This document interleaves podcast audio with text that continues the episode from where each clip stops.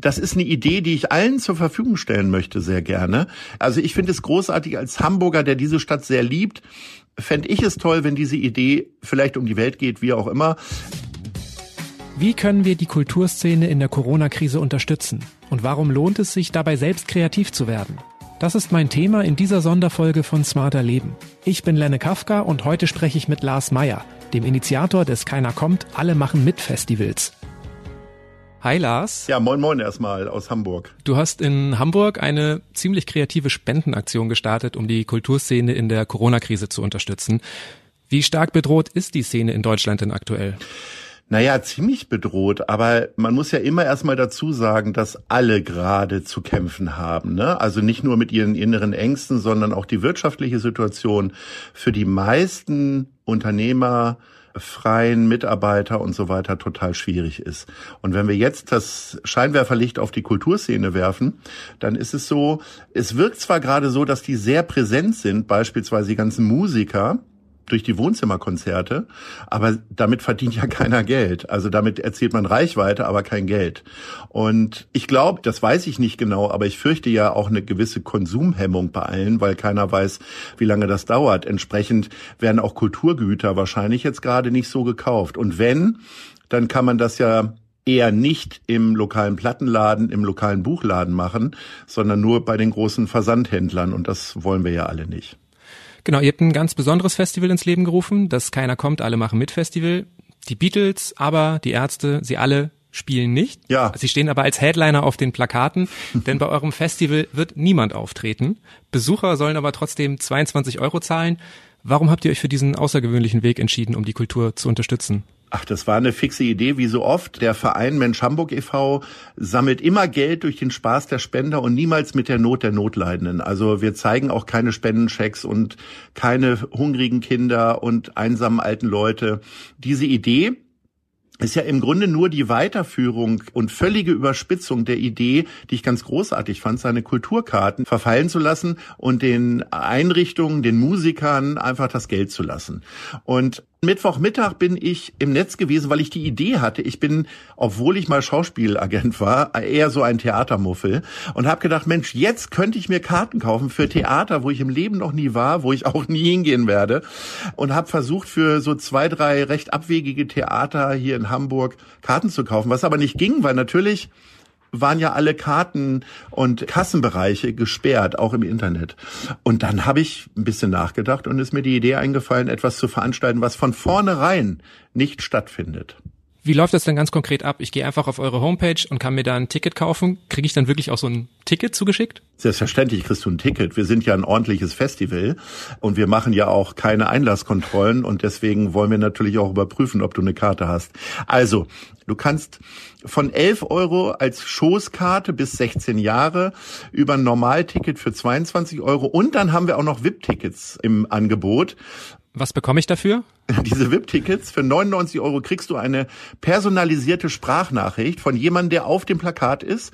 Und für 199 Euro kriegst du eine Videonachricht von jemandem, der auf dem Plakat ist. Die ist begrenzt auf 30 Sekunden. Man kann uns dann den Text schicken und seine Oma, Tante, wie auch immer oder sich selber grüßen lassen von jemandem, der auf dem Plakat ist. Es ist sehr unwahrscheinlich. Ich will niemanden Hoffnung machen.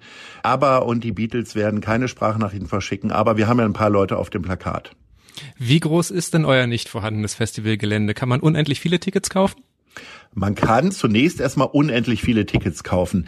Ich habe ja noch nie ein Festival organisiert, also und dass ich ein Konzert organisiert habe, das war in Jugendtagen so ein paar Punkkonzerte. Insofern habe ich da ja keine Erfahrung drin. Aber es ist so, dass wir uns bei den VIP-Tickets echt ein bisschen verkalkuliert haben, weil ich sehe tatsächlich schon den einen oder anderen Hamburger Musiker einen ganzen Nachmittag irgendwo im Garten stehen und Videonachrichten aufnehmen. Es wird eng im VIP-Bereich. Die Einnahmen gehen dann zu gleichen Teilen an die privaten Hamburger Theater- und Musikbühnen, an die Hamburger Filmwirtschaft und an die Hamburger Clubs.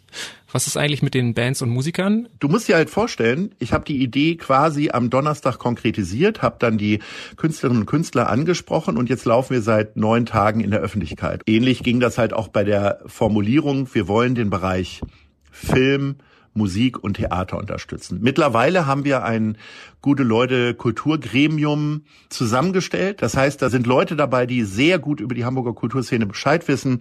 Das fängt an bei Tobi Schlegel, Rolf Zukowski, Johanna Wokalek und so weiter. 15 Leute werden darüber befinden und wir wollen vor allen Dingen diese vielen Einzelkämpfer unterstützen. Das heißt, wir werden freie Künstler unterstützen, die aus diesen Bereichen sind, innerhalb des Stadtgebiets Hamburg. Wir wissen alle nicht, wie viel Geld zusammenkommt. Und deswegen haben wir erstmal von diesem Drittelmix gesprochen und die Feinheiten übernimmt dann tatsächlich das Gremium. Wie entscheidet ihr dann, wer was bekommt? Wisst ihr schon von bestimmten Problemen, wo besonders Geld benötigt wird? Es kommen natürlich, wenn du auf einmal so populär in allen Medien behandelt wirst, kommen natürlich sehr viele Bedürftige auf dich zu. Wir werden das alles in sehr geordneten Bahnen machen. In unserem Verein haben wir Gott sei Dank auch Rechtsanwälte und Steuerberater.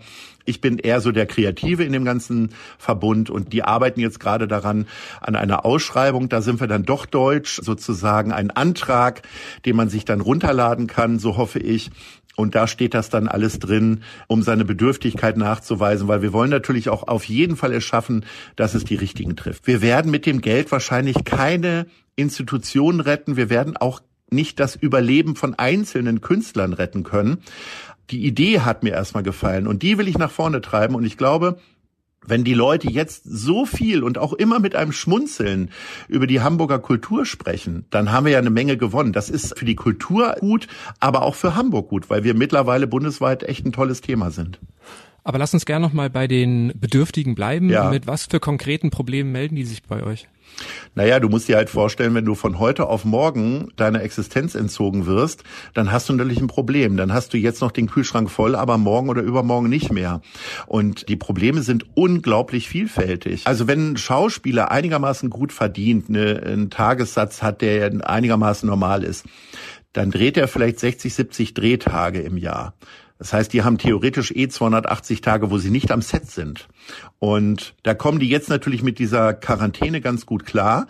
Wenn denen dann aber, weil sie jetzt im Frühling rausgehen und alle drehen, denen die Hälfte verloren geht, dann ist es schon mal furchtbar. Aber damit sind nur die Schauspieler gemeint, die halt vor der Kamera sind. Aber die Leute dahinter haben tatsächlich richtig damit zu knapsen, weil es gibt ihnen jetzt gerade keiner Geld. Also es gibt ja sehr viele Initiativen, die einzelnen Kulturbehörden und Ministerien haben ja auch Hilfe bundesweit zugesagt.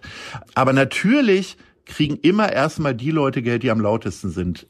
Aber ihr seid ja auch wahrscheinlich das leiseste Festival in Deutschland, also kümmert ihr euch auch um die Leute, die nicht laut rufen. Ja, das ist äh, tatsächlich auch unsere Grundidee von Mensch Hamburg, nämlich nicht die Leute, die immer in der Zeitung stehen, sondern wirklich auch journalistisch ein bisschen recherchiert zu gucken, wo ist Hilfe nötig, wo können wir im Stillen helfen. Seid ihr im Austausch mit Kulturschaffenden, mit Clubbesitzern, Theatern?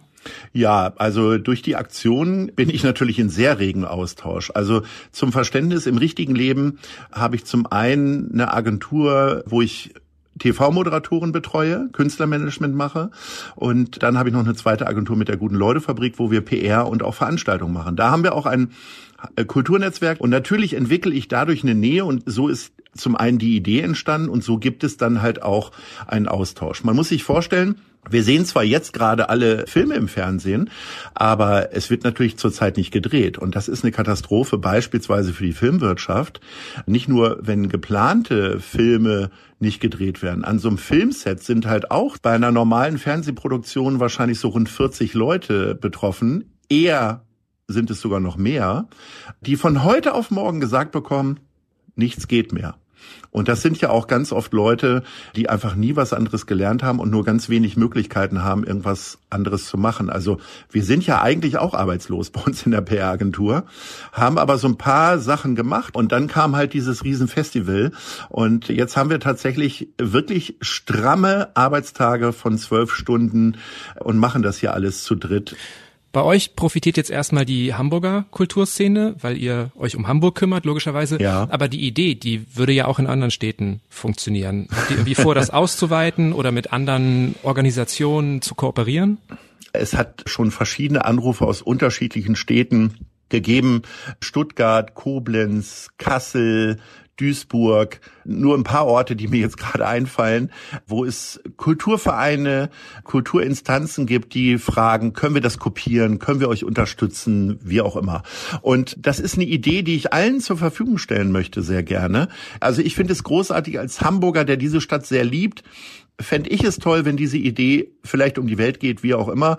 Nur ich werde mich jetzt auf Hamburg konzentrieren. Ich bin immer eher so ein Typ, der sich gerne auf Sachen konzentriert, die es dann richtig macht, als jetzt versuchen, allen zu helfen. Und ehrlicherweise hat das ja auch was mit Liebe und Leidenschaft zu tun. Also ich bin sehr, sehr leidenschaftlicher Kulturnutzer. Was würdest du den anderen empfehlen, die auch sowas starten wollen? Einfach machen. Nicht lange überlegen. Ich habe total unüberlegt gestartet.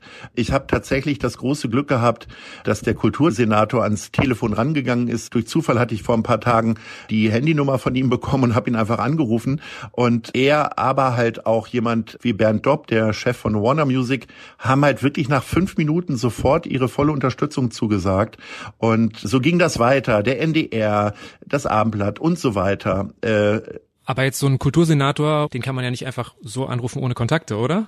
Nee, aber die Kontakte habe ich ja, weil ich tatsächlich ja dieses Kulturnetzwerk Hanse Rendezvous habe. Und ich glaube, dass diese Idee einfach nur das Glück gehabt hat, dass ich am Anfang die richtigen Leute begeistern konnte. Ich spüre das ja, dass die nicht ganz falsch liegen, weil wir eben gerade sehr viel Resonanz aus ganz Deutschland bekommen. Und ich sage jedem, jeder kann uns eine E-Mail schreiben an die Gute-Leute-Fabrik, da bin ich erreichbar. Und sofort kamen dann Fragen, ja, gibt's denn auch Cappies und Mützen und Schlüsselbänder? Also egal, was wir zur Diskussion stellen, es wird sofort, gibt's wieder neue Ideen. Ganz stark nachgefragt sind Festivalbänder, weil die Leute sagen, hey, wenn ich mir doch eine Karte kaufe, dann will ich so ein Band haben, damit ich das einfach zeigen kann, dass ich die Karte gekauft habe. Super Idee, hätte ich nur vorher haben müssen, weil jetzt können wir die nicht alle wegschicken. Also wir denken darüber nach, wie wir das lösen können. Möglicherweise kann jeder seine Karte vorzeigen und dann gibt es einen zentralen Ort, wo man sich die holen oder bestellen kann. Wir gucken mal. Die gesamte Summe, die jetzt zusammenkommt, die geht tatsächlich in die Kulturinitiative. Du bist Musikfan, du bist vernetzt in der Kulturszene. Jetzt sowas auf die Beine zu stellen, wenn mir das zu groß ist. Welche Möglichkeiten hätte ich denn sonst vielleicht noch im Kleinen, außer ein Ticket bei euch zu kaufen, aktuell Künstler, Kulturschaffende zu unterstützen? Ich würde immer erstmal empfehlen, auf keinerkommt.de zu gehen. Andere Initiativen, also das Clubkombinat macht so Geisterkonzerte irgendwie so ein bisschen ähnlich, wie wir das ja quasi machen. Es gibt DJ-Sets. Ich habe gesehen, Contour Records hat Scooter präsentiert und noch ein paar andere am Freitag. Kauft Bücher, kauft Platten, kauft es lokal nach Möglichkeit, legt das Geld jetzt an die Seite und erinnert euch daran, was jetzt gerade im Netz los ist. Ganz, ganz wichtig. Ansonsten sage ich halt tatsächlich einfach machen. Und das gilt für alle Städte, für alle Initiativen. Also Ideenreichtum ist doch riesig. Was machst du denn eigentlich am 12. Mai? Ich weiß, was du nicht machst. also auch da gibt es unglaublich viele Ideen, was man so macht. Unsere Nachbarn, die auch im Kulturbereich tätig sind, hier bei uns im Bürohaus, haben vorgeschlagen, ob wir Vorglühen machen. Das heißt, wir trinken tatsächlich ein paar Bier und gehen dann aber nach Hause tatsächlich. Also ich weiß es nicht. Ich kann es nicht sagen, weil das hängt sehr natürlich davon ab, wie die Begrenzungen und Restriktionen sind von Seiten der Stadt. Ich bin da tatsächlich jemand, der das sehr gerne einhält, der Abstand hält. Und natürlich würde ich jetzt gerne bei schönem Wetter Wetter draußen im Garten sitzen mit vielen Leuten, die Leute auch umarmen und guten Tag sagen anständig und so. Das fehlt uns allen. Es ist ja noch ein bisschen hin bis zum 12. Mai. Das war's mit Smarter Leben für heute. Falls Sie noch mehr Infos zur Corona-Pandemie hören wollen, dann empfehle ich Ihnen den neuen Spiegel Auslandspodcast 8 Milliarden mit Host Juan Moreno. In der ersten Folge spricht er mit Bernhard Zandt, dem Spiegel-Korrespondenten in China, darüber, ob das Land die Corona-Krise wirklich schon überwunden hat. Und die nächste Folge von Smarter Leben gibt's dann morgen auf spiegel.de sowie in allen gängigen Podcast-Apps.